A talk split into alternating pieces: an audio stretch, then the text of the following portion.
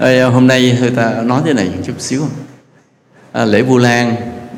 Thực ra trong tháng 7 này ta có hai cái lễ quan trọng. Một lễ cho cư sĩ là lễ vu lan còn một lễ cho tăng ni là lễ tự tứ.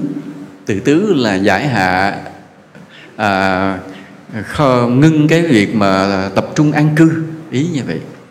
Thì hôm nay ta nói về cái lễ đó một chút xíu rồi mới thấy cái trách nhiệm của phật tử mình. Thường á hồi thời đức phật á chư tăng chứ ở rải rác bình thường, ông ở chòi này, ông ở cái hang kia, không có tập trung. Mà tại sao không tập trung? Vì thời đó dân người ta nghèo. Vì một cái làng như vậy, nếu mà tập trung mà chừng 200 ông tăng tỳ kheo mà đi khất thực buổi sáng là dân mà trốn luôn, bỏ làng họ đi luôn à. Cho nên cái chư tăng cũng nhìn cái sức của dân. Với cái làng này thì thôi chừng năm ông ở được rồi. Mỗi sáng ôm mình bác đi thì người ta nuôi đủ. Mấy ông khác thì thôi kiếm chỗ khác mà đi. Mà ở, ngay cả cái ngay cả cái kỳ viên tinh xá như vậy đó, với cái kinh thành rộn rịp như vậy mà chư tăng cũng đâu có tập trung hết đâu, cũng chia nhau đi ở các làng mạc khác. Nên là phân tán để cho người cư sĩ họ đủ sức mà họ cúng dường, họ nuôi tăng chúng, đó là cái khéo rồi đó. Tuy nhiên mà cứ ở rải rác, rời rạc như vậy thì tăng đoàn không hùng mạnh và không kiểm soát được. Nên ba tháng mùa mưa Đức Phật bắt tập trung về để còn nhìn thấy mặt nhau, còn điểm danh coi còn người nào còn, người nào mất, tu làm sao nên phải tập trung lại nơi một cái trú xứ nào đó mà tiện lợi nhất. Nơi đó có cái dân chúng họ, họ tương đối phồn thịnh nhất. À, thì tập trung lại. Thì khi mà cái vị tăng đó theo cái luật của Phật chế cái bắt đầu đầu mùa mưa mình đi tìm về một cái nơi cái tinh xá nào to to để xin an cư ba tháng thì vô đó thì làm cái lễ cũng phải quỳ lạy cái vị trụ trì. Mới nói là con tên đó họ đó vậy đó hôm nay là đầu à, mùa an cư con đến đây con xin an cư. Rồi trong cái thời gian an cư này nếu mà mà, mà ngài thấy con có một cái gì sơ xuất à, xin chỉ dạy con sẽ y pháp mà sám hối. Đó là đầu mùa an cư.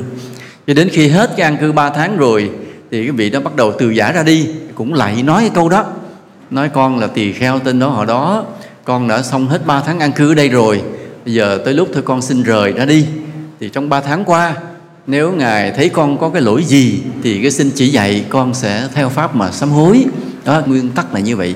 Thì cái ngài vị thượng tọa đó mới có gì dặn dò ờ trong 3 tháng đó à, tôi thấy ông có điểm này được nè điểm này chưa được. Tôi ráng khắc phục nha. Cái dạ vâng. Nó thiện nhĩ nhĩ tức là vâng á nên là quỳ lạy ba lạy rồi mang cái lời dặn dò của vị thượng tọa ra, ra đi. Về lại cái hang cái hốc cái tròi cái cốc gì của mình nó mà ở mà tu tiếp mà đi khất thực cho nó. Đại khái là như vậy. Thì cuối hạ đó sau 3 tháng an cư á, có cái lễ lễ tự tứ là như vậy. Tức là trình hết hạ rời ra đi và xin được cái là đánh giá judgment. Tức là sự đánh giá đó. Đánh giá thì bây giờ ta cũng hôm nay cũng đánh giá nên đánh giá mà không phải là đánh giá kiểu như là chư tăng với nhau, mà đánh giá thế này, ta nói trên cái quan điểm tu học là chư tăng phải tự vấn mình trong cái thời đại. Tại vì cái ngày xưa đó, cái tốc độ sống nó chậm, mà cái sự phát triển của xã hội cũng rất là chậm. Nó cứ đều đều, năm này như vậy, sang năm nó cũng vậy, sang năm nó cũng vậy, mà cả trăm năm sau nó cũng cứ như vậy cũng như căn nhà đó, những con đường đó, những cái lối sống, những bờ ruộng, cái lưu cái nước, cái gáo, y như vậy không đổi. Còn mình bây giờ, nửa năm là đổi khác rồi. Nửa năm, vài tháng là đổi khác rồi. Điện thoại này vừa mới ra, ít tháng sau có điện thoại đời khác nó ra nữa rồi. Là xe chạy dưới đất trong bây giờ xe bay đã chuẩn bị rụt rịch rồi. Microsoft vừa viết ra một cái hologram. Một người đứng ở nước này nói chuyện, hiện nguyên hình ra ở nước khác nói chuyện bằng một ngôn ngữ khác luôn vì họ nói tiếng Anh ở nước Mỹ nhưng mình họ cầu nối qua họ qua bên Nhật họ nói con người đó hiện ra ở bên Nhật nói bằng tiếng Nhật. Hologram mà nhìn thấy giống như người thật. Tức là hôm nay nó tiến tới giai đoạn viễn tưởng như trong các phim hoàn toàn không còn gì khác.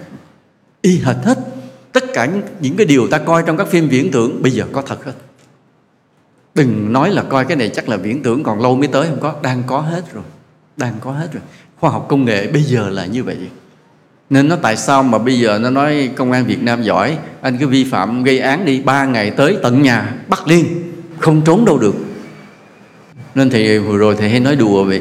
Vì chỉ có một cách mà công an không bắt được, gây án mà công an không bắt được, thì để mình đâm ai chết xong mình chạy xe thật nhanh. Hoặc mình cướp ngân hàng xong mình chạy xe thật nhanh, chạy ra tới cầu bình lợi nhảy xuống từ tử xong. Tử luôn thì công an không bắt được nữa. Còn hễ còn sống ngày nào, công an mò tới bắt liền. Vì công nghệ quản lý ngày nay là như vậy công nghệ quản lý ngày nay là không ai thoát hết. Nãy đi vô cái hẻm là thấy có, có cái camera an ninh trên dòm xuống rồi. Thành thử vô đây làm phải đi rất ngoan ngoãn không dám làm gì hết không dám làm. Công nghệ ngày nay là đời sống nó có thay đổi từng ngày từng ngày. Mà rượt theo cái công nghệ đó thì nhiệt độ cũng thay đổi từng ngày từng ngày tăng lên từ từ từ từ. Mới một cơn mưa rào mát mẻ ngưng mưa một cái nóng lên lại ba mấy độ liền. Hôm nay 36 độ trời rất là nóng.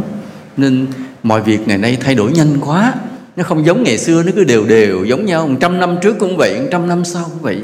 Bây giờ đổi từng ngày từng ngày thì bắt đầu ta xét lại cái tư cách vai trò của chư tăng. Liệu chư tăng còn xứng đáng làm thầy thiên hạ hay không? Tại vì thời đại nó thay đổi nhanh như vậy, liệu chư tăng còn đủ giỏi hơn người ta một cái đầu để người ta kính phục hay không? Đây là lúc chư tăng tự vấn. Không giống như cái lễ tự tứ mà mình đảnh lễ vị thượng tọa thượng tọa xét xem con ba tháng qua con có lỗi gì không? Xin răng dạy để con sám hối. Bây giờ chư tăng phải tự vấn. Mỗi người xem trình độ của mình, đạo lực của mình đủ làm thầy cư sĩ hay không? Vì ngày hôm nay cư sĩ giỏi quá. Nó giống như công nghệ vậy đó. Công nghệ là gây án ba ngày công an bắt liền thì ngày hôm nay cái trình độ của người cư sĩ họ theo kịp hết mọi cái gì trên cái kiến thức này, kể cả trong kiến thức Phật học, cái gì chưa tăng biết, cư sĩ họ cũng biết.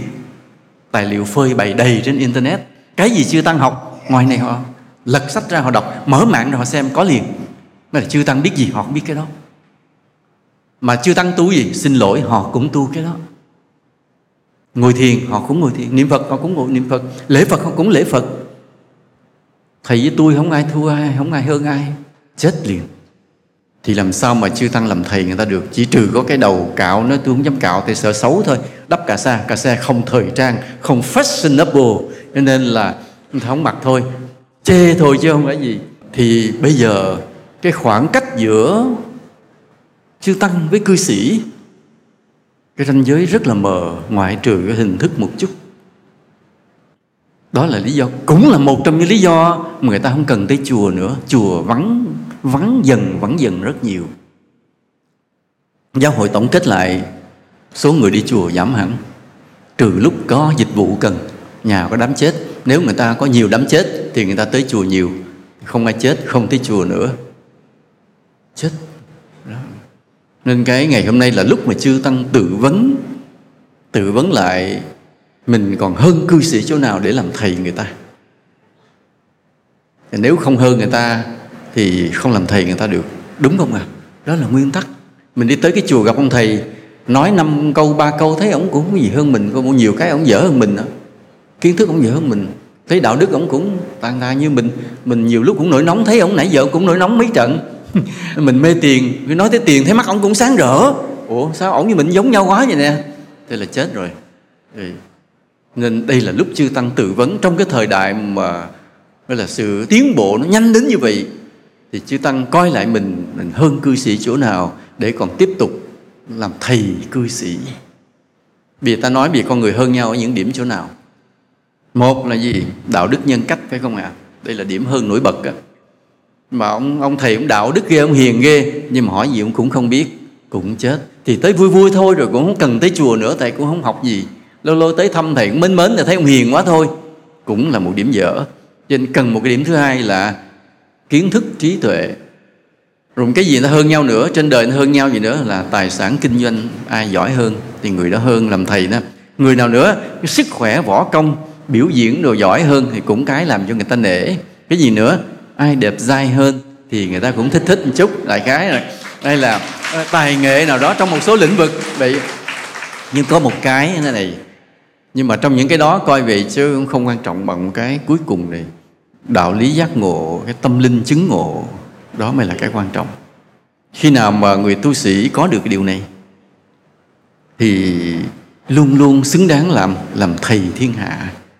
Cái đạo lý giác ngộ hay cái tâm linh chứng ngộ, cái này mới là cái quan trọng. Còn mọi cái khác, thầy có, tôi cũng có được hết. Mà có một cái thầy thua tôi chắc chắn luôn là tài sản chắc chắn là thầy nghèo hơn tôi trừ trường hợp từ tân thì mình bao nhiêu thì mình không biết thôi. Chứ còn là chắc chắn là thầy nghèo hơn tôi tại vì thầy đâu có đi làm gì ra tiền. Thì đi cúng được ít đồng thôi.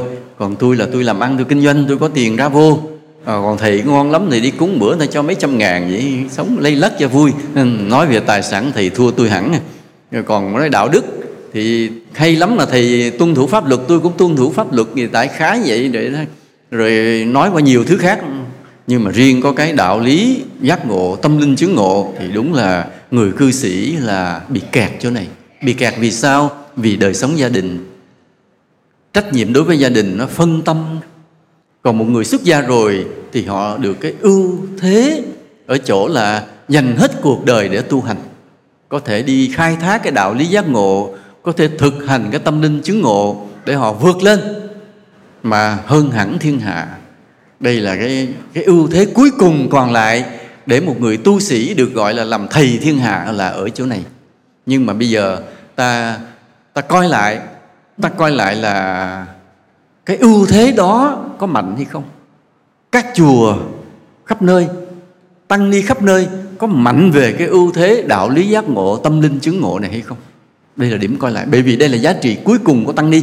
Những cái kia là cư sĩ họ theo được hết rồi nhưng giá trị cuối cùng đạo lý giác ngộ, tâm linh chứng ngộ, thì liệu là cái ưu thế cuối cùng này tăng ni có vượt trội hơn cư sĩ hay không? Trong khi cái hoàn cảnh và đời sống đã tạo điều kiện tối đa cho cái người tu họ được cái khai thác cái này để phát triển điều này. Nhưng mà liệu người tu có tập trung để phát triển điều này chưa? Câu trả lời, không nhiều. Đúng không ạ? À? không nhiều. Lý do? Lý do bởi vì có cung thì có cầu. Phật tử không cần, thì chư tăng không cần cung cấp. Phật tử không có nhu cầu thì chư tăng không có cần phải cung cấp cái này. Phật tử cần cái gì thì chư tăng cung cấp cái đó. Nói dạ con ấy cần ba con chết thì thì tới tụng dùng thời kinh. Phật tử chỉ cần cái đó thôi, thì quý thầy lo cái gì? Ráng tụng cho hay để đáp ứng nhu cầu này, đúng không ạ? À? nó chỉ như đây. Khi nào phật tử cần điều này, thưa thầy, chúng con cần tâm linh chứng ngộ. Xin thầy dạy cho con. Thì thầy lập tức, thầy phải làm sao? Phải upgrade, nâng cấp bản thân mình lên.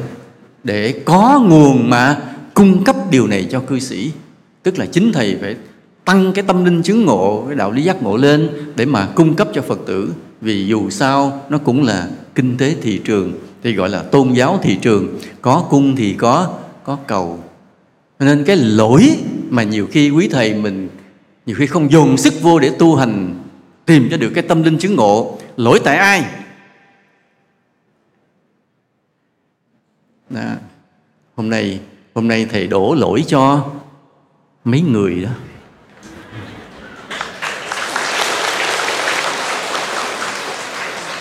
Tại tới chùa mình cứ đòi cái chuyện gì đâu không à thầy thầy coi bói giùm con. Coi ngày giùm con. Thầy tụng giùm con thời kinh. Cái đòi như đó. Thế là thầy bắt đầu phải trang bị equipment phải trang bị cái vũ khí là phải biết coi ngày bấm như tay. Rồi phải biết uh, tụng cho hay để đáp ứng. Xong nói một biến di đà ăn tới già không hết là cứ thuộc bài kinh di đà thôi rồi cứ cầu người ta cứ chết. Người ta cứ chết thì mình sẽ được sống. Tại mỗi lần có người chết là chỉ cần thuộc di đà là đi kiếm ăn được. Biến di đà ăn tới già không hết. Nên là cứ chết đi. Tụi bay cứ chết tao sống. Thấy đạo phật như vậy là tiêu. Hoặc chỉ cần coi ngày thậm chí như thầy ấy, thầy là người chủ trương tin nhân quả không mê tín mà phật tử nhắn tin thầy thầy ngày đó con đổ bê tông nhà thì cho con ngày. Bây giờ nói ờ, giờ thì nói thôi ngày nào cũng được có yên tâm không? Không? Chạy kiếm ông thầy bói hỏi. Thế mình để cho phật tử mình chạy đi kiếm thầy bói hỏi cái mình mất phật tử, phải không? Mất phật tử. Mình chạy qua làm đệ tử thầy bói. Thế là buộc lòng thì phải dở mấy ngón tay thì lên thì bấm bấm bấm bấm. Thì nhắn tin à thôi ngày đó ngày 12 lúc mấy giờ sáng nó cúng gì đó cúng bàn phật, cúng trái cây gì đó, rồi rồi đó, rồi đổ bê tông đi. Rầu ghê.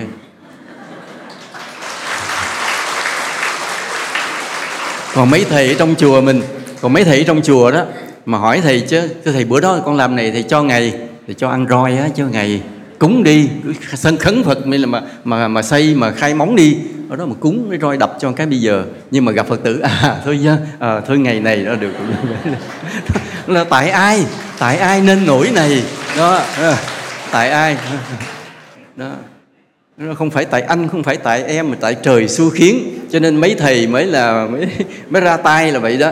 Khổ vậy tại cái nhu cầu. Và bây giờ đó bắt đầu, phật tử mình bắt đầu làm một cuộc đó là cách mạng nội tâm, ha.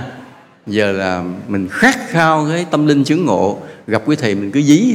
Những cái thầy trẻ trẻ là có tiềm năng đẹp trai đó, mắt kiến đó đó. Rất là nguy hiểm đó đó. Mấy thầy đó đó, tới nhưng mà con gái không được tới gần nha con. Con gái thì con muốn hỏi gì nhờ mấy bà già lại hỏi thôi. Nhớ lại hỏi. Thưa thầy là con khát khao tâm linh chứng ngộ. Thì cho con một lời để con khai ngộ cái nội tâm. À, thế, thế nào thầy cũng ú ớ à. Nhưng mà nhờ thầy ú ớ đó bắt đầu thầy mới đi lên thầy đi kiếm ông sư phụ mình. Thưa sư phụ con cần cái tâm linh chứng ngộ thế ông sư phụ là lúc đó là nghề bao nhiêu năm bắt đầu phải đem ra khai thác, sử dụng. Nên là nhờ như vậy gọi là cái cái cầu mà nó kích cái cung. À cái nhu cầu của phật tử nó thăng hoa, nó cao cấp lên một bậc. Cái sự tu hành chứng ngộ cái là nó cũng thúc đẩy quý thầy bắt đầu đi con đường tâm linh chứng ngộ. Đó là thầy đổ lỗi cho phật tử. Nghe xuôi tai không? Nghe xuôi tai. Ừ. nhưng bây giờ mới đầu nghe ngược tai nè. Lỗi này lỗi tại ai? Tại quý thầy. Ủa, té ra trong đạo phật cũng có cái tâm linh chứng ngộ hả? Sao thầy không nói con biết? Con đâu biết đâu. Con tưởng là vô chùa là nhờ coi ngài với tụng kinh cho người chết, thì con chỉ biết như đó. Nếu thầy đã dạy cho con về tâm linh chứng ngộ, thì con bắt đầu cũng có nhu cầu đó. Cũng giống như nào giờ là con muốn liên lạc với ai thì con viết thư. Con đâu ngờ là nó có cái điện thoại bấm cạch cạch cạch cạch, cái là bên kia người ta cũng biết rồi nên do mà con không biết thôi chứ nếu biết có cái điện thoại như vậy thì con mua cái điện thoại rồi chứ đâu phải ngồi lấy giấy mà viết nên là anh yêu quý. Nên là dù trên đường thiên lý nên là mặc dù nhớ anh một tí nhưng mà trong lòng này không có biết đâu mà để đi đăng ký. Ví dụ như vậy. Nhưng bây giờ đã có cái điện thoại thì bấm cách cách cách là xong liền mua liền. Do biết có cái điều đó có con đường đó thì người ta sẽ có cái nhu cầu về cái sự tu tập. Nên lỗi này tại ai lỗi tại ai? Tại quý thầy. Quý thầy trong không cho người ta biết rằng có một con đường cao thượng đó để người ta hướng về. Nên bây giờ nói qua nói lại về lỗi tại ai? Cả hai. Lỗi cả hai. À bây giờ lỗi cả hai. Vì trong cái ngày Vu Lan này à trong cái ngày Vu Lan mà mình nói là lỗi tại cả hai. À, lỗi cả hai. Bây giờ ta mới hỏi sư phụ Từ Tân. Hỏi sư phụ Từ Tân. À, trong cái lỗi cả hai này do cái người cư sĩ không chịu khai thác cái nhu cầu tâm linh tu hành cứ đòi coi ngài tụng kinh làm quý thầy cứ phải phải rèn luyện kỹ năng. Cái đó rồi quý thầy cũng quên tu luôn. Đó là lỗi tại cư sĩ. Vì cư sĩ mới đổ lại. Tại thầy không dạy cho con biết con đường này? Ai biết đâu à. Chứ nếu thầy nói thì con cũng ok con cũng chịu tu lắm chứ không phải không không? Đây lỗi tại thầy. Bây giờ xin sư phụ từ tân phân xử judge. À, cho cái vụ này cho nó êm.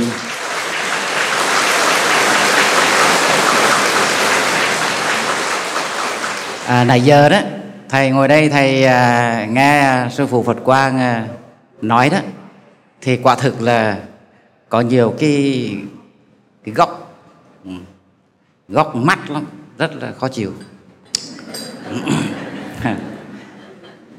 Nhưng mà nó đúng nó đúng vậy. Tuy nhiên trong thực tế đó thì như thế này. À, thầy à, có phật tử vô chùa thì cũng đúng cái này giờ thầy nói thôi. Vô chuồng coi cái ngày bắt heo. Thì bắt heo về nuôi.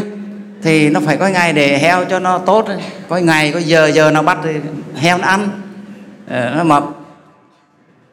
Thì cái đầu mình nghe, coi bắt heo thì mình giật mình. Mình nói, mình bây giờ xuống cái chỗ cấp ờ, bắt heo này nhưng mà ngồi nghỉ luôn nghỉ tới. Nghĩ như vậy. Bây giờ mình không nói. Thì nó đi ra ngoài kia kiếm cái ông nào bà nào đó, thầy nào đó, lờ mờ đâu đó.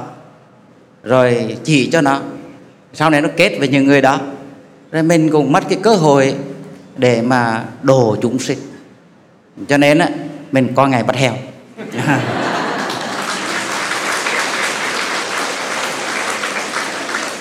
Thời gian sau tới nó nói, heo tốt lắm thầy, đẻ rất là ngon lành. Dạ. Và ăn uống tốt, lời đó là một chuyện. Cái chuyện thứ hai là có cái về cùng phật tử ờ, thiện thoảng đi chùa, đem vô thầy con cóc. Con cóc mà ngầm cái đồng tiền. Quý vị biết con đó không? Con cóc ờ, không biết các quý vị còn con? Yeah. đem tới nhờ thầy chú nguyện dùng để đem về ăn vì cóc. Thì cùng cái cách thức suy nghĩ như vậy thì ờ, mình cùng làm. Cùng cũng nhận cùng nhận cái phật tử đó là hoan hỷ và những phật tử ấy rất hoan hỷ. Cho nên là đi chùa. Đó, đi chùa. Thì nhờ đi chùa cho nên cái nhu cầu của họ dần dần nó nâng cấp lên. Mặc dù là bước đầu chưa chưa còn nâng lên được. Đó và họ cũng có nhu cầu gì về cái uh, tâm linh này giác ngộ chứng đạo hết cũng có. Nhưng mà qua thời gian thì nó chuyển dần dần. Nhờ có sự đi lui đi tới chùa chiền, rồi nghe câu được, câu mất, lúc này, lúc nọ, cái pháp của phật nó có điểm đặc biệt là rơi vào đâu đó trên tâm thức của con người chủ những cái mảnh rời rạc, nó vẫn có thể nảy mầm. Nó vẫn thể có những cái cây, gọi là cái bồ đề, nó mọc lên. Từ từ người đó lớn dần lên trưởng thành về mặt à, tâm linh hơn và bắt đầu có nhu cầu tu tập. À, cho nên á, ở trong cái con người đó là đúng là lỗi của tài phật tử. Là không có cái sự gọi là nhu cầu mà chỉ có nhu cầu bắt heo thôi. Yeah. Nhưng mà lỗi tài quý thầy cũng đúng luôn bởi vì phật tử biết gì mà nói về có nhu cầu về mặt tâm linh? Không biết. Thì nhiệm vụ của quý thầy là phải khiếu gợi khiếu gợi theo kiểu tâm linh nó khác khiếu gợi kiểu kia nha quý vị. À, tức là phải làm thế nào để kích thích cái nhu cầu? Tôi là kích cái nhu cầu. Mà nhu cầu đó là nhu cầu tâm linh. Thì phải dạy phải dạy nhưng mà dĩ nhiên quý thầy mỗi người nó có một cái cấp độ có một cái năng khiếu và và nó làm cho cái à, à, tiếp độ cho phật tử nó từng cái giai đoạn à, từng cái trình độ từng lúc à, cho đến lúc là đỉnh cao à. thì ở cái chùa Từ Tân này đó thì à, ở đây thì thầy làm từ A tới Z dạ tức là hướng dẫn nếu các phật tử quan tâm đến có nhu cầu về tu tập thiền thì thầy hướng dẫn ngồi thiền người nào cần tập luyện khí công thì hướng dẫn khí công người nào cần bắt heo thì mình hướng dẫn bắt heo à.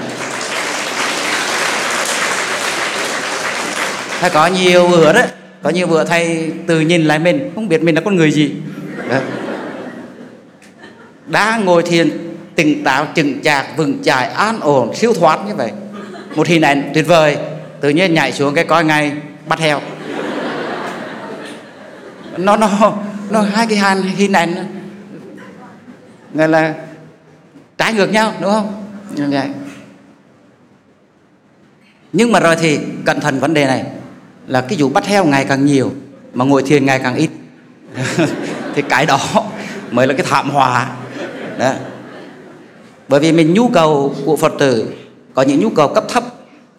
Nhưng mà vì chỉ nguyện đồ sinh mà mình phải sử dụng phương tiện. Đấy là cái nguyên tắc sử dụng phương tiện. Nhưng mà cứ phương tiện hoài luôn à, cứ phương tiện hoài cho tới chết vẫn chưa hết phương tiện. À, cứ cứ cấp thấp hoài thì cái đó là lỗi tại mình. Và quả thực như thầy à, Phật Quang nói đúng rồi. Quý Phật tử có những cái khó. Đó là nhu cầu cho dù có kích thích cũng không không có. Hay là đúng hết không mạnh, không khởi động được, không còn động lực. Động lực không mạnh. Vì quý vị bị gắn bó quá chặt chẽ vào đời sống phàm tục.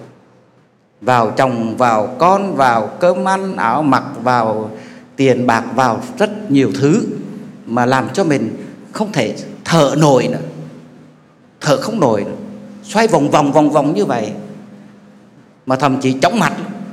Đấy. đi chùa còn khó, đi chùa còn khó, cho nên đó là những vấn đề khó khăn. Nhưng mà đã nêu ra như vậy, thì đấy là vấn đề.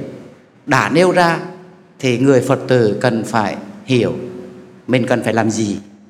Và đã nêu ra rồi, thì quý thầy cũng cần phải hiểu mình cần phải làm gì để thực sự là chúng ta không uổng cái cuộc đời và chúng ta được làm người, chúng ta được nghe pháp, chúng ta được sống trong cái môi trường đạo lý.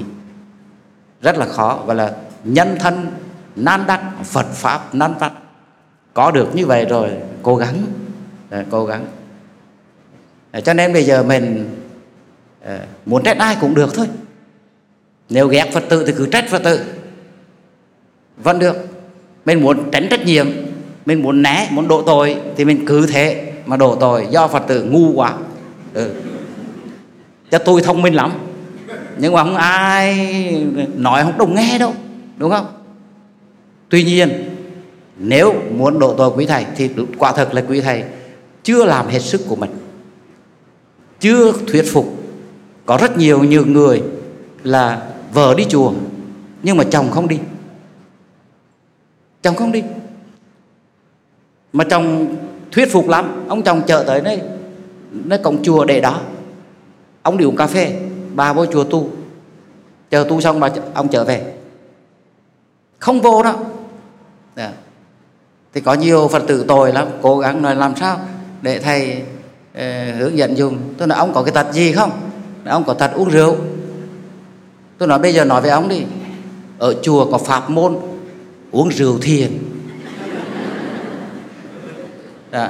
à dù đó đây là dù. Ở chùa đó là có thiền trà thì đương nhiên sẽ có thiền tử đúng không? Có thiền tử thiền cà phê. Đó. cho nên là ngay hấp dẫn, đúng không?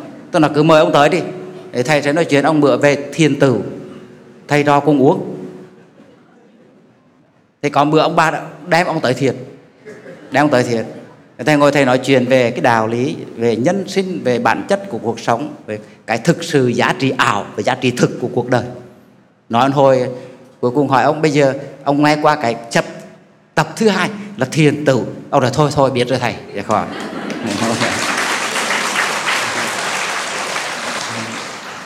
mời thầy. À, sư phụ từ tân đã phân xử tuyệt vời nha. Phân xử tuyệt vời. Thế là thôi bây giờ là sư phụ từ tân nói rõ ràng đúng là ai cũng có lỗi phải không à? Quý thầy cũng có lỗi là tại không tạo cho người ta một nhu cầu về tâm linh. Cư sĩ có cái lỗi là tại không đòi hỏi về tâm linh cho quý thầy. À, bây giờ cả hai có lỗi thì làm sao? Mỗi người sửa lỗi của mình. Bên chư tăng sửa lỗi của chư tăng cư sĩ sửa lỗi của cư sĩ chư tăng sửa lỗi của chư tăng là sao? Chư tăng phải ráng mà nâng cấp ung đúc cái năng lực tâm linh chứng ngộ của mình. Tức là phải ngồi thiền rất là nhiều, tịnh tâm rất là nhiều, thực hiện đúng cái tam vô lậu học của phật là giới, định và tuệ. Đó, phải nâng cấp cái đó cho kỹ lên, thành một đời sống tâm linh hết sức là sung mãn và dồi dào, thanh tịnh. Và phần của cư sĩ là sửa lỗi bằng cách gì? Là gặp quý thầy đâu thì đòi hỏi cái sự hướng dẫn về điều đó. Nói rằng, xin thầy dạy cho con nội tâm thanh tịnh. Xin thầy dạy cho con thiền định. Dạy cho con về cái quán chiếu vô ngã, vô thường, vân vân. Tức là khi mà quý phật tử bắt đầu đòi hỏi quý thầy cái điều này, sự thật là vì có cầu, phải có cung, lập tức phải có nhà sản xuất liền. Phải không à đó là nguyên tắc của kinh tế. Hễ có cái nhu cầu thì phải có cung, tức là có người chế nhà nhà máy sản xuất cái đó để cung cấp bán hàng liền. Quý phật tử gặp đi chùa nào, gặp quý thầy nào, gặp quý thầy cô nào cũng chỉ hỏi như đó giùm sư phụ. Xin dạy con thiền định, tâm linh chứng ngộ, giải thoát vô ngã, quán vô thường. Cứ gặp ai cũng hỏi cái đó. đó, ví dụ bây giờ mình tới mình hỏi, ngày giờ gì cũng được đi. Thỉnh kinh đi. Nhưng mà hỏi câu đó là lừa, câu đó là câu lừa. Câu thứ hai mới là câu thật. Ờ, thầy sẵn đây thôi, thầy dạy cho con thiền định. Là quán niệm hơi thở là gì, vân vân. Cái là cái câu thứ hai. Câu thứ hai thì mới một hai người hỏi thì ông thầy ông sẽ hơi lúng túng khó chịu. Nhưng mà hết ngày này tới ngày kia đều có người hỏi như vậy, ông thầy cũng phải đi học nghiêm túc liền. Bắt đầu phải tập thiền đó chính cái đòi hỏi của phật tử giúp cho chư tăng ni nâng cấp mình lên trên con đường chứng ngộ tâm linh. Nên cái công đức này rất là lớn. Công đức này rất là lớn. Ừ. nên nãy như sư sư bác từ tân nói đó, dạy thiền cũng được, dạy bán heo cũng được, nhưng lần lần sau tôi cứ thấy dạy bán heo không à? Tức là cứ bị vì cái nhu cầu của đây người ta nhiều quá. Thế là chính quý thầy bị tuột theo luôn do cái nhu cầu của người phật tử. Đây, cái lỗi của phật tử. Bây giờ mỗi phật tử mình tự nâng cấp cái nhu cầu mình lên. Tự mình đòi hỏi khát khao cái con đường tâm linh hơn và ép quý thầy phải cung cấp. Thì quý thầy phải chế biến nhà máy sản xuất trong tâm mình. Trong mỗi tâm hồn của mỗi quý thầy phải là một cái nơi sản xuất cái nguồn tâm linh chứng ngộ. Quý thầy phải ngồi thiền, phải lễ phật, phải tịnh tâm đủ thứ hết để có một cái nguồn mà sản phẩm mà cung cấp cho phật tử. Nhờ như vậy, toàn bộ đạo phật ta vượt lên tiến bộ trở lại. Còn nếu không là đạo phật chìm luôn ạ. À.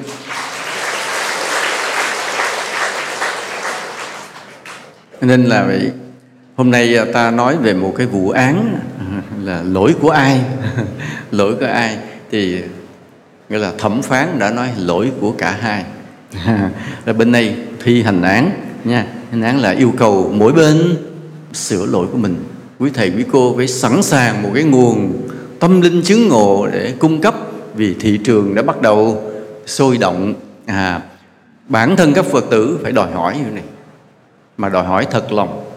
Chính mình vậy là gặp gỡ quý thầy bất cứ đâu không biết tu pháp môn gì không biết. Hỏi qua hỏi lại lát là hỏi dí ngay đó liền. Thầy cô dạy cho con thiền hơi thở là gì? Còn nếu quý thầy cô nói trớ câu này, ôi, cái thời này mạt pháp không có thiền được đâu con, niệm phật đi con. Thì phật tử trả lời làm sao?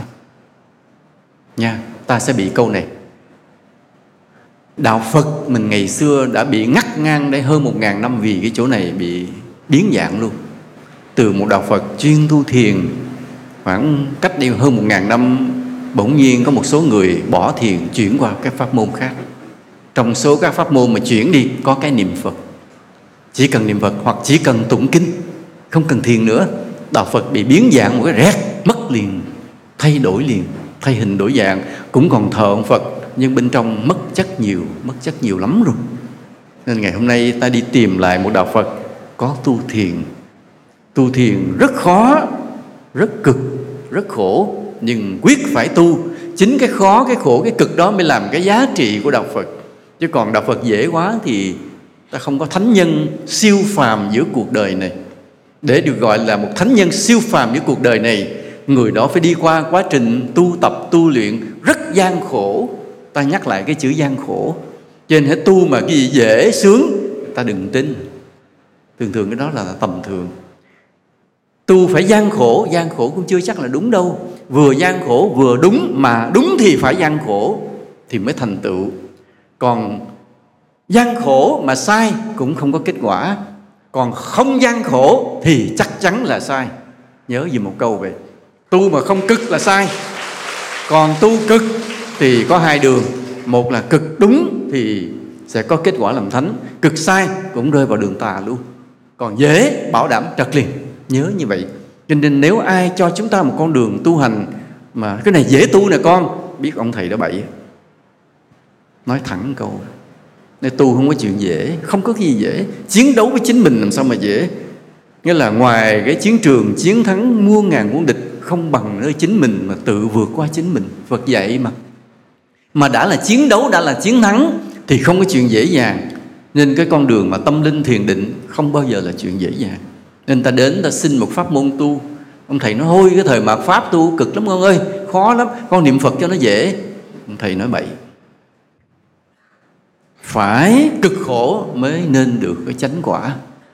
Mà ngồi thiền vất vả, khó khăn. Đó là lý do hơn ngàn năm trước nhiều người đã bỏ thiền vì thiền cực quá. Nhưng ngày hôm nay ta vì lòng kính yêu đức phật, muốn dừng lại chánh pháp của đức phật, ta đi tìm lại cái con đường gian khổ đó.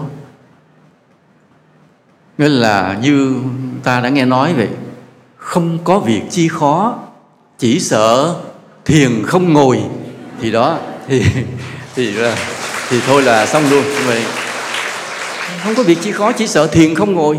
Còn bây giờ là thôi, quyết ngồi thiền thì chấp nhận gian khó để để vượt qua. Nên cái người tu phải như vậy.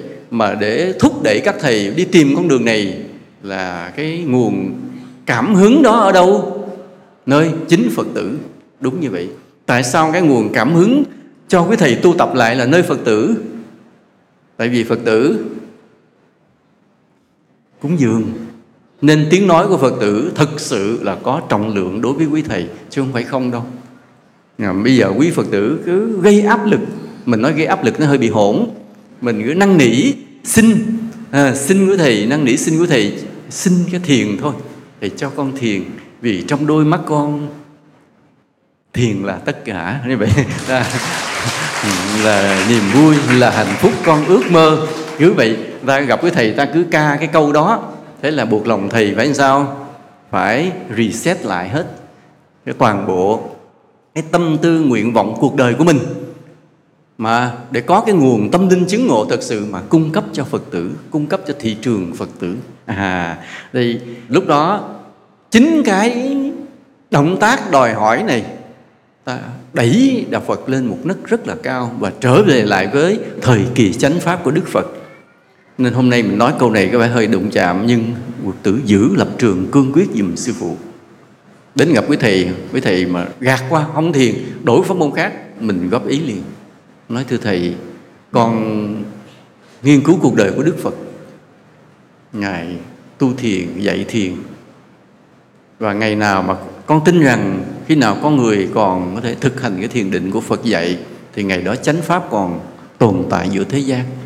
Còn dù cho cái chữ đạo phật còn, dù cho tượng phật còn, mà nếu không còn người tu thiền, thì thực sự đạo phật đã mất hết bị 95% rồi.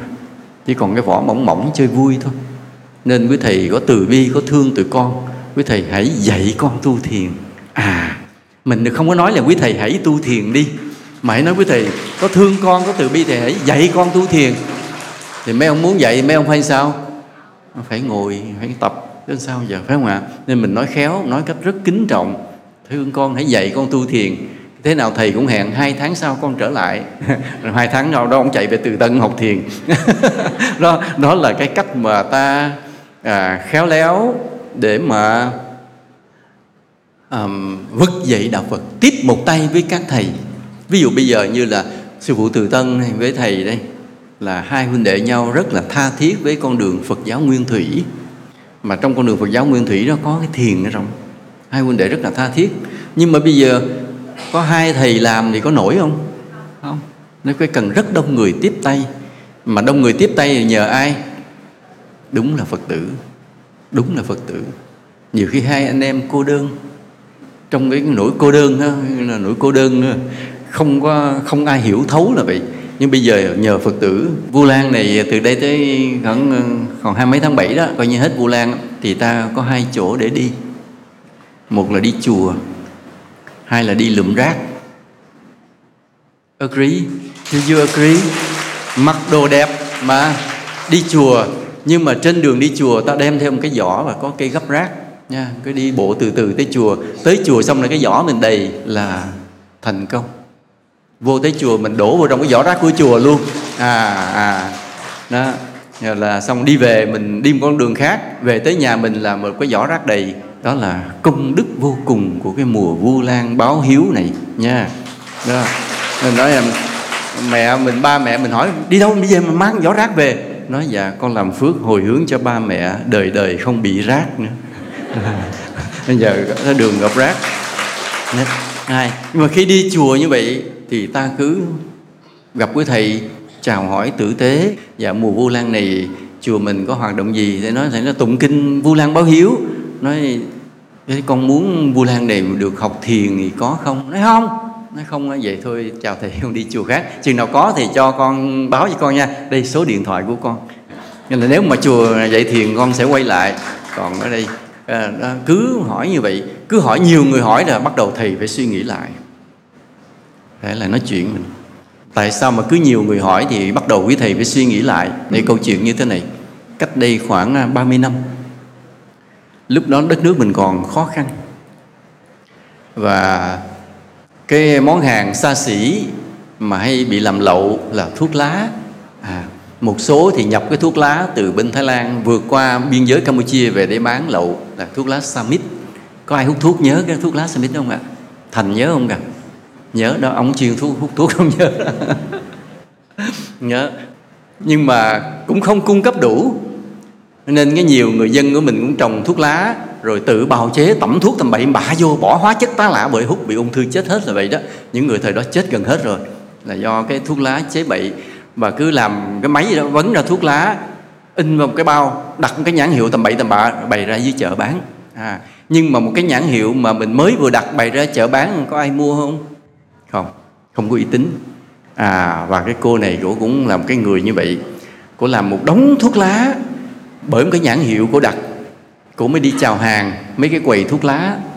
Cô đi chào hàng cái quầy thuốc lá thì cái cô cứ ngồi cái quầy thuốc lá gì có chống cằm có cô, cô đưa ra cái cây thuốc. Nói chị mua cái thuốc này cô cứ lắc đầu nó dọn cái thuốc này lạ không ai mua lắc đầu. Thế là cô phải xách cái cây thuốc cô đi.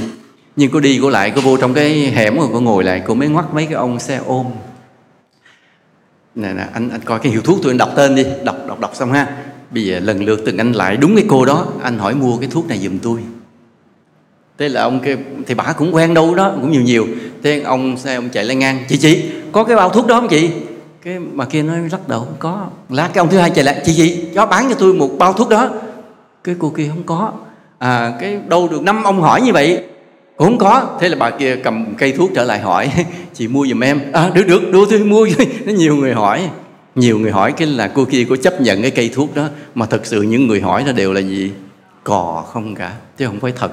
Nhưng mà nhiều người hỏi quá cái bắt đầu trở thành một nhu cầu. Bà kia bà tin rằng à trên cuộc đời này người ta thích cái loại thuốc này, mà bà chưa bao giờ biết. Không ngờ là đã có mặt của loại thuốc có uy tín, mà nhiều ông xe ôm chạy qua chạy lại đã biết. Như vậy nhiều người hỏi quá cái gây người ấn tượng mình cũng vậy mình cũng phải làm cò như vậy nha. Mình đến chùa phải làm cò. Thầy hãy dạy cho con thiền à, để cho con à, có cái con đường tâm linh chứng ngộ giống vào thời đức phật. Một người hỏi ông thầy nói thôi không có thiền đâu con. Giờ này tụng kinh đi cho có phước. Người thứ hai hỏi thầy dạy con thiền. Thôi mà con bắt đầu dịu giọng rồi nhưng mà tới người thứ 10 cái ông ngồi cũng chống cầm rồi suy nghĩ nó thôi con tháng nữa con trở lại nha. Thế là ông chạy về từ tân liền. Ông là ông bái sư là sư phụ từ tân là xin sư phụ dạy cho con thiền. Đó, dạy cho con thiền. Đó là thành công. Đó là nhờ gì? Nhờ 10 người 20 người cứ tới chùa mà hỏi mua thiền. Thế là ông buộc lòng ông phải đi tìm nơi sản xuất lúc đó sư phụ tự tân là giống như cái bà mà cầm cái cây thuốc vậy đó. Lúc đầu mới lần này đưa ra là mua liền. Nó là cái quầy đó mua liền. Chứ còn nãy giờ bà chống cầm bà chảnh bà lắc đầu mà. Nhưng mà tới người thứ 10 là bắt đầu bà quan tâm rồi. Cái này qua bộ có thiệt. Nên đó, thì chúng ta cũng vậy. Nhiệm vụ của phật tử ta là phải làm. Cò nha cứ đi khắp nơi hỏi về. Thiền xin thiền hỏi mua thiền xin được dạy thiền được tập thiền nói đây có cái thiền đường để tụi con học thiền hàng tháng không? Nha. Thôi con, đây chỉ có cái niệm phật đường thôi. Từ đây niệm phật. Nó nói dạ thôi con, hồi đức phật có thiền rồi giờ con đi tìm. Thầy dạy con. Cái ông lắc đầu cứ cho người khác, cái mình suối phật tử đó, cái chùa đó là là em tới rồi, bị tới chị tới nữa đi. Chứ làm sao có người khác cũng mặc đồ đẹp, mình cũng đi mướn, đi thuê đâu bộ đồ đẹp đó cái gì đó. Mình tới đó mình cũng xin hỏi về thiền. Thất bại. Người thứ ba vậy, thuê bộ đồ vest lại hỏi về thiền như vậy. Thì từ từ các nơi các chùa sẽ bắt đầu quan tâm về thiền tìm lại cái con đường thời thời đức phật. Nhớ như vậy. Đó là chúng ta nói cái này bây giờ qua vấn đề khác.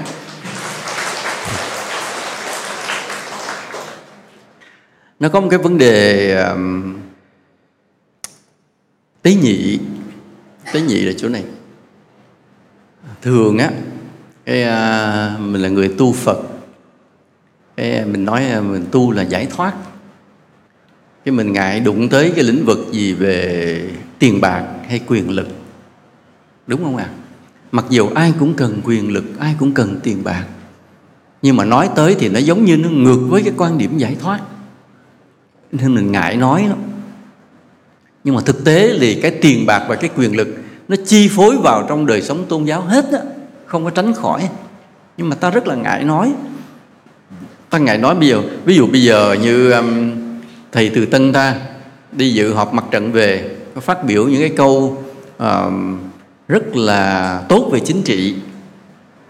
Thì các vị lãnh đạo đó họ rất là khen. Họ nói ông thầy coi như là có cái, cái quan điểm lập trường đạo đức chính trị rất là tốt.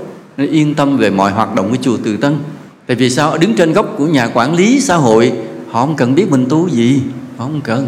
Tu gì kể. Nhưng chỉ miễn điều anh tuân thủ pháp luật, anh ủng hộ nhà nước giùm.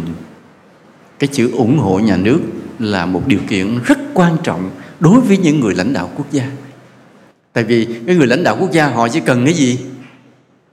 Đất nước bình yên để còn xây dựng kinh tế, xây dựng khoa học, xây dựng giáo dục đất nước cứ xáo trộn hoài, rác còn không lượm được nó chứ đừng nó không có thời gian, không có người đi nhặt vì cái chê mình đường phố rác là nhiều việc quá. Bình yên cái đã, ta mới có dư lực lượng để lo chuyện này, lo chuyện kia.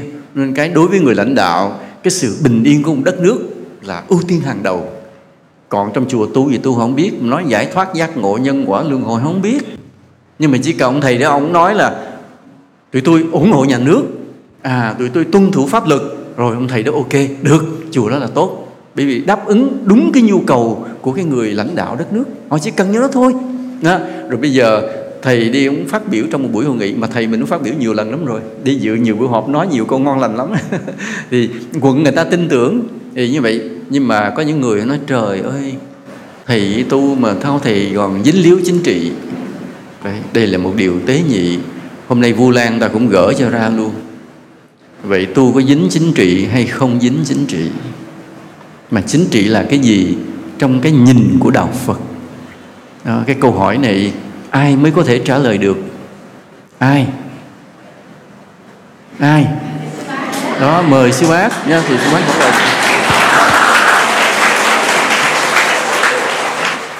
À, thầy á, thì à, không có nghiên cứu nhiều. Cho nên à, để hiểu rõ các cái thuật ngữ. Chuyên môn á, thì mình không hiểu lắm. Nhưng mà cái chính trị đó là hiểu lỏm bòm sơ sơ như thế này. Là chính tức là chánh. Không có tà là đúng là phải là cái tốt. Trì tức là đem cái đó để mà an ổn, để mà cai trị, để mà điều chỉnh, để mà ổn định xã hội. Thì thầy nghĩ như vậy. Tức là mình gọi là đóng góp vào à, mình gọi là xây dựng xã hội bằng những đường lối, bằng những cái công thức, bằng những cách thức mà gọi là đúng đắn nhất, tốt đẹp nhất, thiền lành nhất bởi vì mình muốn cho cái xã hội, muốn cho đất nước của mình được tốt đẹp, được bình an, được hạnh phúc. Thì mình sử dụng những cái phương thức, những cái đạo lý ờ, những cái cách thức phù hợp nhất, tốt đẹp nhất để cho xã hội được bình an, được phát triển tốt đẹp. Còn chính là vậy, chính chính tức là chánh đáng, là đúng đắn, là là điều tốt lành, đúng không? Còn tà trì, bây giờ mình nói chuyện ngược lại, tà trì. Tà trì tức là dùng cái cái bạo lực, dùng cái gian xảo ờ, dùng cái độc ác để mà chinh phục, để mà cai trị, để mà khống chế. Thì như vậy thì mình gọi là tà trì. Đó là thầy phân biệt theo kiểu của thầy thôi, chứ nó không phải là thuật ngữ của cái chuyên môn đâu. Nha. Thầy là học Phật cho nên thuật ngữ về Phật thì nhiều hơn. Nào. Và nếu nói theo nghĩa đó đó, thì à, mình tu cho tốt. Phát triển Phật pháp cho tốt. Thì cũng là một cái hình thức chính trị. Bây giờ thầy dùng những cái đạo lý, rồi những cái lời Phật dạy, những nguyên tắc sống mà Phật đã đề ra để dạy dỗ, hướng dẫn à, và đặt nó vào à, trong cái lộ trình gọi là truyền giáo của mình, để giúp cho các Phật tử là hiệu đạo, giúp cho người chưa phải Phật tử, họ sẽ trở thành Phật tử. Thì khi mình đưa đến sự ổn định như vậy, đưa đến sự tốt đẹp như vậy, cách thức làm của mình như vậy, thì nó cũng là một khía cạnh của chính trị. Cho nên là chúng ta cần phải hiểu như vậy còn à, cái khía cạnh khác là khi mình ủng hộ nhà nước ủng hộ đồng thuận về mặt chính sách của nhà nước nếu đó là chính trị thì phật giáo cũng là chính trị bởi vì truyền thống của phật giáo chúng ta từ ngàn xưa cho tới giờ đó, là luôn luôn đồng hành với dân tộc đó chúng ta không bao giờ có cái vấn đề đi ngược lại với lợi ích của dân tộc. Đi ngược lại với những gọi là thể chế, chính trị, gọi là cai trị một cách chính đáng. Và cho nên đạo Phật của mình có cái sứ mệnh gọi là hộ quốc an dân. Nếu nói chính trị là như vậy thì đó cũng là Phật giáo vẫn có chính trị. Từ trước giờ là chúng ta luôn luôn gắn bó như vậy còn này làm chính trị để làm ngược lại những lợi ích của dân tộc, ngược lại về những cái cái điều đúng đắn của nhà nước. Ờ, thì cái đó là không, cái đó là, gọi là phá hoại này. Cho nên cái đó thì Phật giáo không làm. Ờ, cho nên là trong góc độ mà một cái người làm thầy thầy tu thì hướng dẫn các Phật tử đúng theo những gì Phật dạy, gọi là tốt đạo, đẹp đời thì điều đó là điều tất yếu thôi. Chứ là điều đúng đạo lý thôi. Chứ không có vấn đề gì. Mà nếu đó là chính trị thì Phật giáo là chính trị. Vậy sư phụ từ tân của chúng ta khẳng định rằng là cái việc mà ủng hộ nhà nước để làm cho đất nước được bình yên đó là một đạo đức tu hành. À, và khi mà ta giúp cho đất nước được bình yên, thì đôi khi ta nói thêm cái thuật ngữ mà lại có vẻ chính trị. Thì sư phụ từ tân khẳng định, đúng, về phương diện đó thì cái việc đạo phật cũng là chính trị. Vì sao vậy? Bởi vì cùng một cái mục tiêu là đem lại cái bình yên cho cộng đồng xã hội. Câu trả lời hết sức là tuyệt vời. Đúng như vậy. Nên do đó ở cái vị trí một người phật tử cũng là vị trí của một người công dân. À thì có khi có những nơi nào đó người ta thấy hai cái vị trí này nó mâu thuẫn. Hãy tôi lo cho đạo thì tôi không lo được cho đời, không lo được cho nước. Nhưng mà ở cái người đệ tử phật mình thì có cái hay là một người phật tử tốt chắc chắn sẽ là một người công dân tốt hai cái đó nó hợp với nhau, hợp nhất lại, nó không có tách ra. À làm cho chúng ta làm sao? Chúng ta rất yên tâm tu hành trong cái đất nước của mình. Nhớ điều này, cái sự yên tâm tu hành này mới là cái quý giá.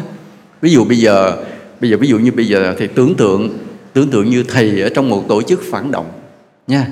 Và thầy tin rằng à thầy đang tu ngon lành, nhưng mà thầy làm một tổ chức phản động chống nhà nước thì thầy vừa tu vừa làm sao? Cái tâm lý thầy vừa làm sao? Lo sợ, đúng không ạ? Lo sợ nhà nước, bữa nào công an biết được, bắt. Chống nhà nước thì là vi phạm pháp luật rồi còn gì nữa. Nhưng mà cái khoái chống nhà nước thì như vậy rõ ràng là thầy vừa tu mà vừa nơm nớp lo sợ. Vậy có hạnh phúc không? Không. Còn bây giờ mình vừa tu, vừa tuân thủ pháp luật, vừa ủng hộ nhà nước thì biết chắc chắn một điều là mình tu rất bình yên vì mình sẽ được nhà nước ủng hộ. Có điều chắc mà cái này, nó là một cái mánh hay là cái nhân quả? Nó là nhân quả. Nhớ như vậy nó là nhân quả. Mình thương nhà nước thì nhà nước thương mình. Mình chống nhà nước thì nhà nước chống mình. Nhân quả. Nhân quả. Nên vì vậy là về phía nhà nước nhà nước có cái sự cố gắng của họ trong cái việc mà trị quốc an dân, thì họ có những cái phương pháp của họ mình không có với tới nổi đâu. Không hiểu bị nó chuyên môn lắm. Càng về sau này, cái việc về chính trị, tình báo an ninh quốc gia nó ở một cấp độ cực cao, chứ không còn giống như mấy ngàn năm trước đâu. Giờ cao lắm rồi. Hồi xưa thì còn có chuyện ông sư mà làm quốc sư cố vấn cho vua, bây giờ đừng có hòng cái chuyện đó. Bởi vì cái chính trị quốc gia bây giờ nó ở một tầm cực kỳ cao cao hơn cái tiến sĩ nhiều lắm. Tiến sĩ là không là gì đâu nên, nên chúng ta không với tới nổi ta không hiểu hết không biết hết được. Nhưng chỉ có một điều ta biết một điều nhân quả ta thương nhà nước thì nhà nước sẽ thương ta. Và trong cái nhân quả nó nó hợp lý như vậy thì ta cứ bình yên mà mà sống. Cũng giống như ta yêu thương mọi người thì tự nhiên mọi người sẽ yêu thương ta. À thì vừa nói cái chữ yêu thương mọi người mọi người sẽ yêu thương ta. Là làm sao? À, cái câu này nghe rất giống khẩu hiệu rỗng, nhưng nó là một thực tế của nhân quả. Nói ví dụ thế này. Nói ví dụ bây giờ, như thầy đi từ ngoài cổng vô đây, thầy với sư bác này đi từ ngoài cổng, hai anh em đi vô. Chung quanh hôm đó lễ gì đó, phật tử đứng hai bên rất là đông để chào. Thì khi mọi người đông chào như vậy, thì thầy với sư bác có chào được hết mọi người không? Không. Đành cười cười đi vô luôn, đúng không ạ? à? Cười cười đi vô luôn nhưng nhân quả nằm chỗ đó đó. Nằm ở trong bí mật ở trong tâm. Lúc đó mọi người chắp tay chào thầy với vẻ yêu quý. Thầy bề ngoài, thầy với sư bác không thể chắp tay đáp lễ lại hết. Nhưng nếu trong tâm thầy và sư bác không thương ai lúc đó, thì chỉ vài ba lần thôi, mọi người bỏ thầy với sư bác liền. Tự nhiên không thương được tự nhiên khi nghĩ tới thầy sư bác không có cảm giác thương nữa, hết thương. Vì sao? Vì trong lòng của thầy với sư bác không thương ai. Chỉ cười cười đóng kịch, làm ra vẻ tử tế, không thật lòng thương. Thì từ từ từ từ mọi người cũng hết thương mình luôn. Nhưng nếu, mặc dù bên ngoài thầy với sư bác không chấp tay đáp lễ với ai hết, nhưng trong lòng khởi lên một cái tác ý từ bi yêu thương, tôn trọng, quý mến mọi người, thì sao? Thì tự nhiên chúng ta cứ yêu thương nhau mãi mãi. Cái tình cảm nó cứ gắn bó hoài không rời ra được. Đó vậy nó là nhân quả. Cho nên nói vậy trong cái đạo pháp về dân tộc hay là tôn giáo và chính trị cũng là như vậy. À, nhà nước họ có cái cực khổ của họ có cái lo toan của họ có cái trình độ của họ có cái kỹ thuật phương pháp của họ. Ta thì có cái con đường của ta tu hành của ta nhưng nhân quả ta thương nhà nước thì nhà nước thương ta vậy thôi. Nhân quả công bằng là như vậy thôi. Rồi bây giờ cũng vậy, với các tôn giáo bạn cũng vậy. Tôn giáo nào cũng muốn giành tín đồ hết á, và tôn giáo nào cũng có cái lý thuyết riêng, niềm tin riêng, thần thánh riêng của họ. Và tôn giáo này nhìn tôn giáo kia, đều muốn tôn giáo kia tôi phải chết cho rồi tôi phải sập đi tôi phải tiêu đi để còn mình tôn giáo tao truyền đạo. Nhưng bây giờ mình hiểu nhân quả rồi, mình không suy nghĩ giống họ. Mà mình suy nghĩ khác. Mình suy nghĩ sao? Tôi thương anh. Tôi mong rằng tôi với anh đoàn kết trong cái tình thương dân tộc. Mình gieo cái nhân đó rồi thì sao? Thì bắt đầu sẽ có lúc trổ quả. Ý nghĩ đó mà gieo xuống rồi thì sẽ có lúc cái quả nó sẽ thành. Tự nhiên sao? Tự nhiên mình có cái duyên để có thể đoàn kết, hòa hợp các tôn giáo lại được đừng có cái chuyện mà vì khác tín ngưỡng mà chống nhau. Chống nhau rồi gây ra sự chia rẽ dân tộc. Mà chia rẽ là sao? Thì yếu. Đoàn kết là mạnh. Thì người ta hay nói chia rẽ thì chết lẻ tẻ. Đoàn kết thì chết hết. À, không phải. Nhưng mà nó chia rẽ thì là yếu. Mà đoàn kết thì là, là mạnh lên. Thì vậy trong một dân tộc mà có một cái mầm của sự chia rẽ, thì dân tộc nó suy yếu liền. Thì ta không dạy gì làm cho dân tộc ta suy yếu. Mà cái yếu tố tôn giáo nó khủng khiếp lắm. Cái tình cảm đối với tôn giáo nó mãnh liệt lắm. Nhiều khi nó mạnh hơn cả tình yêu nước. Nên ta đừng có khờ dại, đừng khờ dại mà khơi cái sự chia rẽ về tôn giáo với các tôn giáo bạn. Lúc nào người ta nhìn tôn giáo bạn người ta cũng thương, tôi thương anh, tôi thương bạn nha đến chi? Để bạn sẽ thương lại tôi. Vì nhân quả mà. Và chúng ta đoàn kết với nhau trong tình yêu của dân tộc. Đó, ngày vu lan, ta cũng nói tiếp tục về cái tình tình đoàn kết, tình yêu thương dân tộc này. Đó cũng là một những ý nghĩa, cái trách nhiệm của ta đối với cuộc đời này. Cái đoàn kết dân tộc thì đây là một tiêu biểu số 1 chứ trên Phật quan mình không có à.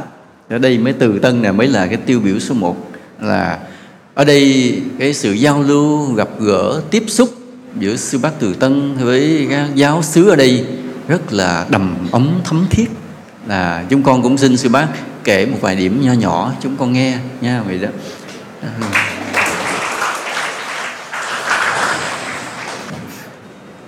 Thầy rất là vui khi à, hay gặp gỡ các vị linh mục các vị cha xứ nhất là vị cha xứ mà sát với cái chùa từ tân là giáo sứ tân châu ở đây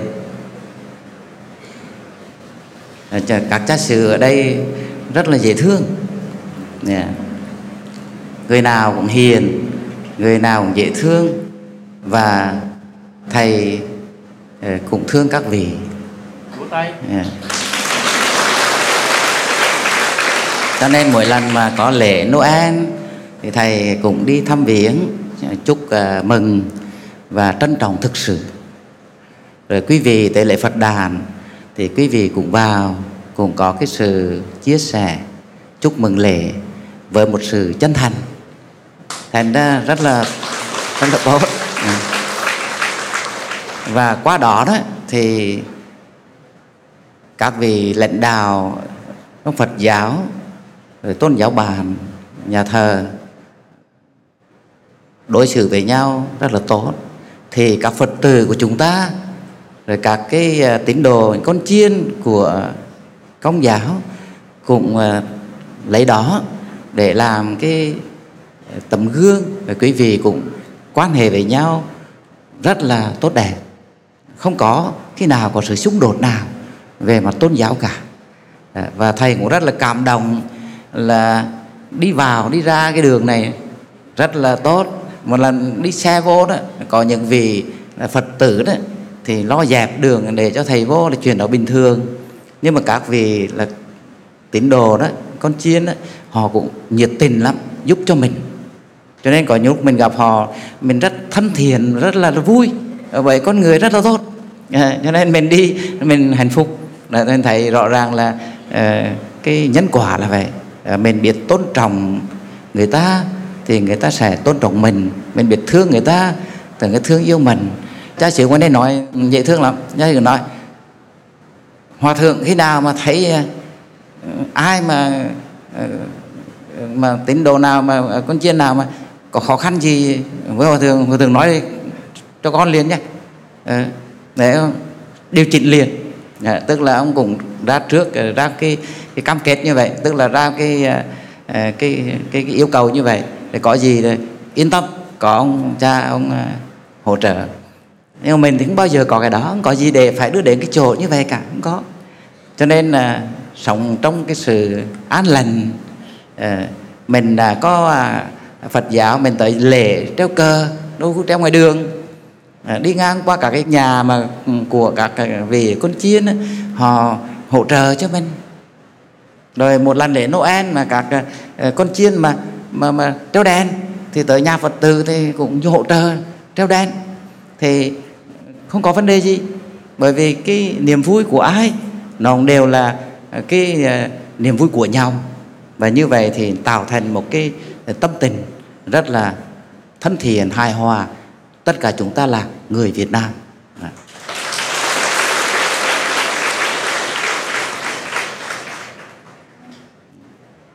Ở chân đó thôi thấy à, thôi còn một vấn đề nhỏ cuối vấn đề cuối nữa.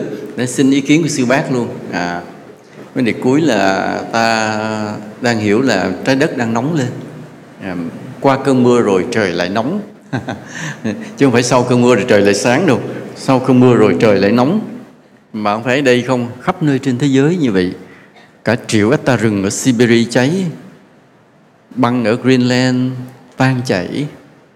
Âu Châu mà bốn mươi mấy độ còn nóng hơn mình ở đây nên là cái thời tiết nó thay đổi hết. Hơn là sáu chục người Nhật chết vì sốc nhiệt vừa rồi. Mười mấy, mười ba ngàn người Nhật phải nhập viện vì sốc nhiệt.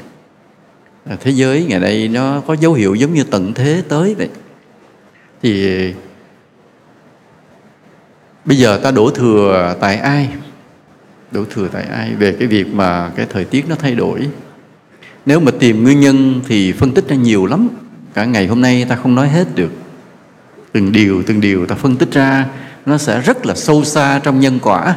Và ta sẽ nhìn thấy rất rõ tại sao mà thời tiết nó thay đổi. Nó nằm trong nhân quả cả. Nhưng hôm nay thì ngày vu lan thì thôi ta cũng không nói tới điều đó nữa. Ta chỉ nói tới cái tương lai. Trong tương lai làm sao tránh một cái sự tận thế, tránh những cái cái sự biến động khí hậu hay những cái biến động thiên tai nào khác có thể ảnh hưởng đến sự sống của loài người. Ta nghĩ đến điều đó là ta thấy cái trách nhiệm của mình đối với trái đất. Vu lan là cái dịp gì để ta tự vấn mình là vậy, tự vấn cái trách nhiệm của mình đối với gia đình, đối với cộng đồng với xã hội, với đạo pháp, với đất nước, với nhân loại, với thế giới. Mỗi một ngày vu lan ngồi lại với nhau bưng bát cơm hiếu đạo à, ta nghĩ tới cái trách nhiệm của mình từ cái nhỏ cho đến cái lĩnh vực rất là lớn. Thì cái phần cuối của cái bài pháp thoại hôm nay ta nói một vấn đề rất là lớn đó là biến đổi khí hậu toàn cầu. Mà cái dấu hiệu của tận thế nó hiện ra không đơn giản chút nào. Như sáng mình nói nếu mà nó nóng thêm tới 70 độ thì chúng ta làm sao? Nếu trái đất mà từ đây còn mấy chục độ nữa nó không không lâu đâu. Không đâu nếu nóng tới 70 độ thì chuyện gì xảy ra? Không biết chuyện gì xảy ra nhưng chúng ta còn phải ráng học tiếng Anh. Tại sao vậy? Tại vì mình nói tiếng Việt nhiều người không hiểu. Thế mình nói cái gì mà phải dùng tiếng Anh? À, khi mà nóng tới 70 độ thì ta nên nói tiếng Anh cái câu như thế này. Goodbye, see you again on heaven hẹn gặp nhau ở trên trên trời. Nhưng mà có phải tất cả mọi người được sinh lên trời không? Không. Chỉ những người nào có mặt ở chùa Từ Tân hôm nay thì tận thế thì mới lên trời. À. Còn ai mà lo hưởng thụ chơi bời, làm những điều xấu xa, không biết làm phước, không biết tu hành, thì nếu có tận thế thì người đó sẽ đi đâu? Bơ vơ lạc loài vất vưởng à, trong một cái tinh cầu lạnh giá nào đó đó vậy. Nhưng mà nghĩ tới ngày đó thì buồn thôi thì ta cũng vừa học tiếng Anh để có thể say goodbye nhưng mà cũng phải sao cố gắng bảo vệ sự sống của trái đất. Ta bảo vệ sự sống trái đất bằng ba điều. Một ráng ngồi thiền. Tại vì khi ta ngồi thiền ta có cái sức mạnh tâm linh làm cho chư thiên nghĩ lại, bảo vệ lại sự sống của trái đất này. Thứ hai là ta làm rất nhiều việc phước để bảo vệ sự sống con người với nhau. Giúp ai được, điều gì thì giúp. Mà giúp ai nghĩa là gì? Giúp cho họ sống, cho họ miếng cơm tức là họ sống, cho họ việc làm tức cho họ sự sống, cho họ miếng thuốc, thang tức là cho họ sự sống. Đó, làm phước và thứ ba là những cái nhiệm vụ bảo vệ môi trường một cách cụ thể như trồng cây, nhặt rác. Đó là như vậy. Ta cố gắng trồng nhiều cây, cố gắng nhặt nhiều rác là những hành động cụ thể mà bảo vệ môi trường. Thì cái mà trồng cây, thấy có người hỏi, thầy, con cũng trồng cây, muốn trồng cây mà không có đất. Con không có miếng đất cắm dùi nào hết trơn. Ta nhớ, ta cần có cái đầu, không cần đất đất của ai kệ nhưng mình cần có cái đầu thì mình vẫn trồng cây được. Nói, ủa, vậy mình trồng cây trên đầu hả thầy? Không phải. Không, mình trồng cây đất người ta. Nhưng mình vì mình có cái đầu, cho nên ai cũng đưa đất cho mình. Trồng cây, mình trồng giùm người ta mà. Thậm chí có những đồi trọc trả của ai, của nhà nước, mình cũng xin lên mình trồng cây, rủ nhau đi trồng cây nay trồng 10 cây bữa khác trồng trăm cây. Ăn hột gì thì cứ lấy hột đó mà gieo mà nhất là cây ăn trái. Ta tạo thành những rừng hoang. Toàn cây ăn trái không thì thú hoang sẽ tìm về. Vì đó ở đâu có thực phẩm thì ở đó sẽ có thú tìm về.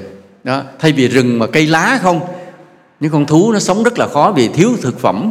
Nhưng bây giờ ta cứ ăn miếng hột mãng cầu ăn miếng hột uh, chôm chôm hột nào thấy ngon là cứ bỏ vô, cái túi ni lông bỏ đất vô, ươm hết để chất đầy nhà mình. Là đi đâu cứ xách mấy cái bọc đi theo. Đó, thấy ở đâu là mình cứ thả xuống mình trồng. Cứ vậy cho nó lên cây khắp nơi. Ưu tiên mình đi càng vùng xa càng tốt. Những nơi hẻo lánh cứ trồng cây. Đó, mình trồng bằng cái đầu chứ không phải bằng đất. Nha, không có đất, không có cái đầu. Trồng trên đầu không phải. Trồng đất người ta. Nhưng mình nói khéo, mình nói khéo thế là người ta cho mình. Mình vô mình trồng nhà của người ta mà nói riết người ta cũng mở cửa cho mình vô trong đất người ta là mình thành công. Là cái đầu mình rất giỏi nha. Để cứ đi trồng cây trồng nhiều cây và đi đi nhặt rác. Nhớ như vậy nhặt rác. Con uh, đứa bé nó đọc cái cuốn rác và tình yêu. Không biết sư bác đọc chưa nhỉ? Không à. Rác tình yêu. Có ai tặng sư bác cuốn đó chưa? Nhớ tặng sư bác nghe cuốn rác và tình yêu. Ở ngoài kia có không? Ngoài sân có không? Rồi con con đem kính biếu sư bác đàng hoàng con trời ơi. Nó có đứa bé nó đọc xong cuốn rác về tình yêu. Cái bắt đầu nó nói với mẹ nó, thôi lớn lên con không làm bác sĩ nữa, con sẽ đi làm nghề nhặt rác. Bà mẹ rất mừng, tại bà mẹ cũng là một người giác ngộ, cũng là một người ý thức về về môi trường. Đó. Ờ, thường thường ai cũng muốn con mình lớn lên làm kỹ sư, bác sĩ này kia nọ cho danh giá. Tự nhiên nghe con nói, lớn lên đi làm nghề nhặt rác. Bà mẹ lại mừng, vì bà mẹ này có mức độ giác ngộ rất là cao. Dạ đó. còn chúng ta cũng vậy, từ nhỏ lớn mình xả rác nhiều chưa? Rất nhiều. Và xả rác bừa bãi rất là nhiều. Hôm nay chuộc lại cái lỗi lầm đó. Bằng gì mỗi người mình sắm một cây gấp thiệt đẹp, nha. Trên cây gấp nó nhìn nó mình phải đề cho rằng là made in từ tân pagoda. Rất đẹp. À, có cái giỏ đeo sau lưng. Nha, cái giỏ nó cũng vậy. Từ tân pagoda. Rác, nha. Đó, người ta cứ tưởng chùa đó là chùa rác, nhưng không chùa đó là của tình yêu thương. Và ta đi dài dài là cứ gấp rác bỏ vô giỏ gấp rác bỏ vô giỏ và ngày nay cái hình ảnh đó là hình ảnh của con người, người văn minh hiện đại anh hùng tử tế. Đó đó là những hiệp sĩ đường phố. Nên hiệp sĩ đường phố ngày nay không phải là những người dắt cái gươm đi dài dài trên đường tìm cướp mà đánh giết không. Hiệp sĩ đường phố ngày hôm nay là những người đeo cái giỏ rác cầm cái gấp rác đi dài dài theo đường để mà lượm rác đúng như vậy. Rất cảm ơn. Sư bác nói thêm vài lời động viên về đi nhặt rác. Sư bác suối nhặt rác rồi đem về hết từ tân đi sư bác tính nha. Đây là vấn đề cuối cùng rồi. Cho nên xin sư bác cái lời kết luận yeah, kêu kết mọi luận. người nhặt rác đem về từ tân sư bác à, kết luận. Rác. À cái điều mà cái điều mà thầy cảm thấy rất là phục cái thiền tôn Phật Quang đó là rác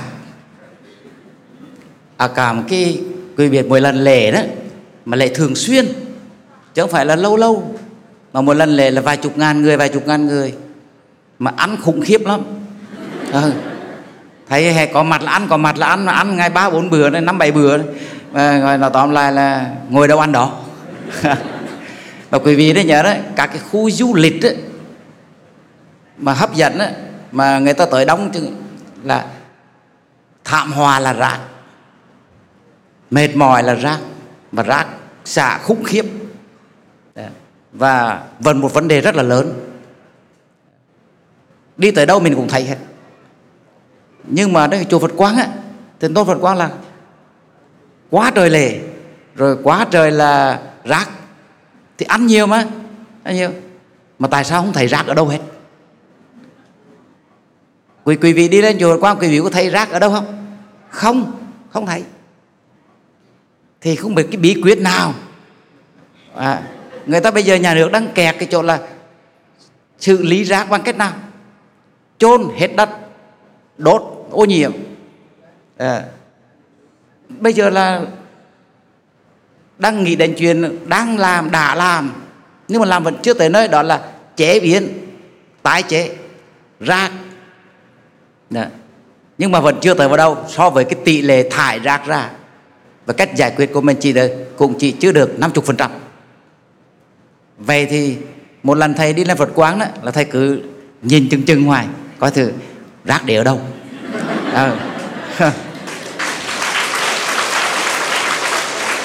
mình lên Phật quán á, mình không có để ý, không không có không có dòm ngó là tiền để ở đâu. Không dòm cái đó, mà cứ dòm rác để ở đâu. Mà tìm hoài không thấy. Cái không thấy là chuyện dễ chôn là không thấy. Đấy. hoặc là cái chỗ khuất nào đó thì sẽ cũng không thấy. Nhưng mà vẫn có cái mùi ấy, quý vị. Cái mùi hôi của nó. Lan tỏa rất là xa xôi lắm. À vậy rác không thấy không nghe mùi luôn. Cái, cái kỹ thuật này là phải nói là, là rất tuyệt vời. Nhưng mà như thế nào thì mình không rõ. Mình không dám hỏi. Đó nhá. Đó, không dám hỏi đó. Bây giờ chùa Phật Quang chúng con có một cái hội gọi là hội yêu rác. À nên à, Phật tử ở chùa chúng con lúc nào cũng nhường nhịn, lúc nào cũng yêu thương, giúp đỡ nhau. Nhưng mà một cục rác rớt xuống một cái thì bốn năm người tới giành nhau, đánh nhau lỗ đầu để giành rác cho bằng được. Không có cái rác nào tồn tại được.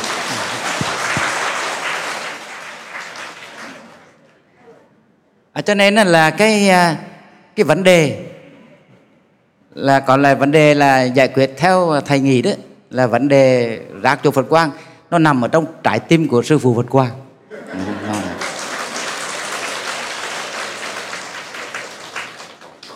Nó phải có cái đầu. Đúng không? Có cái đầu chứ không phải là vấn đề rác giải quyết như thế nào chứ cần. Nhưng mà cái đầu có. Trái tim có. Và có hai cái đó đó thì tự nhiên mọi chuyện tự nhiên nó biến mất. À, hay nhỉ?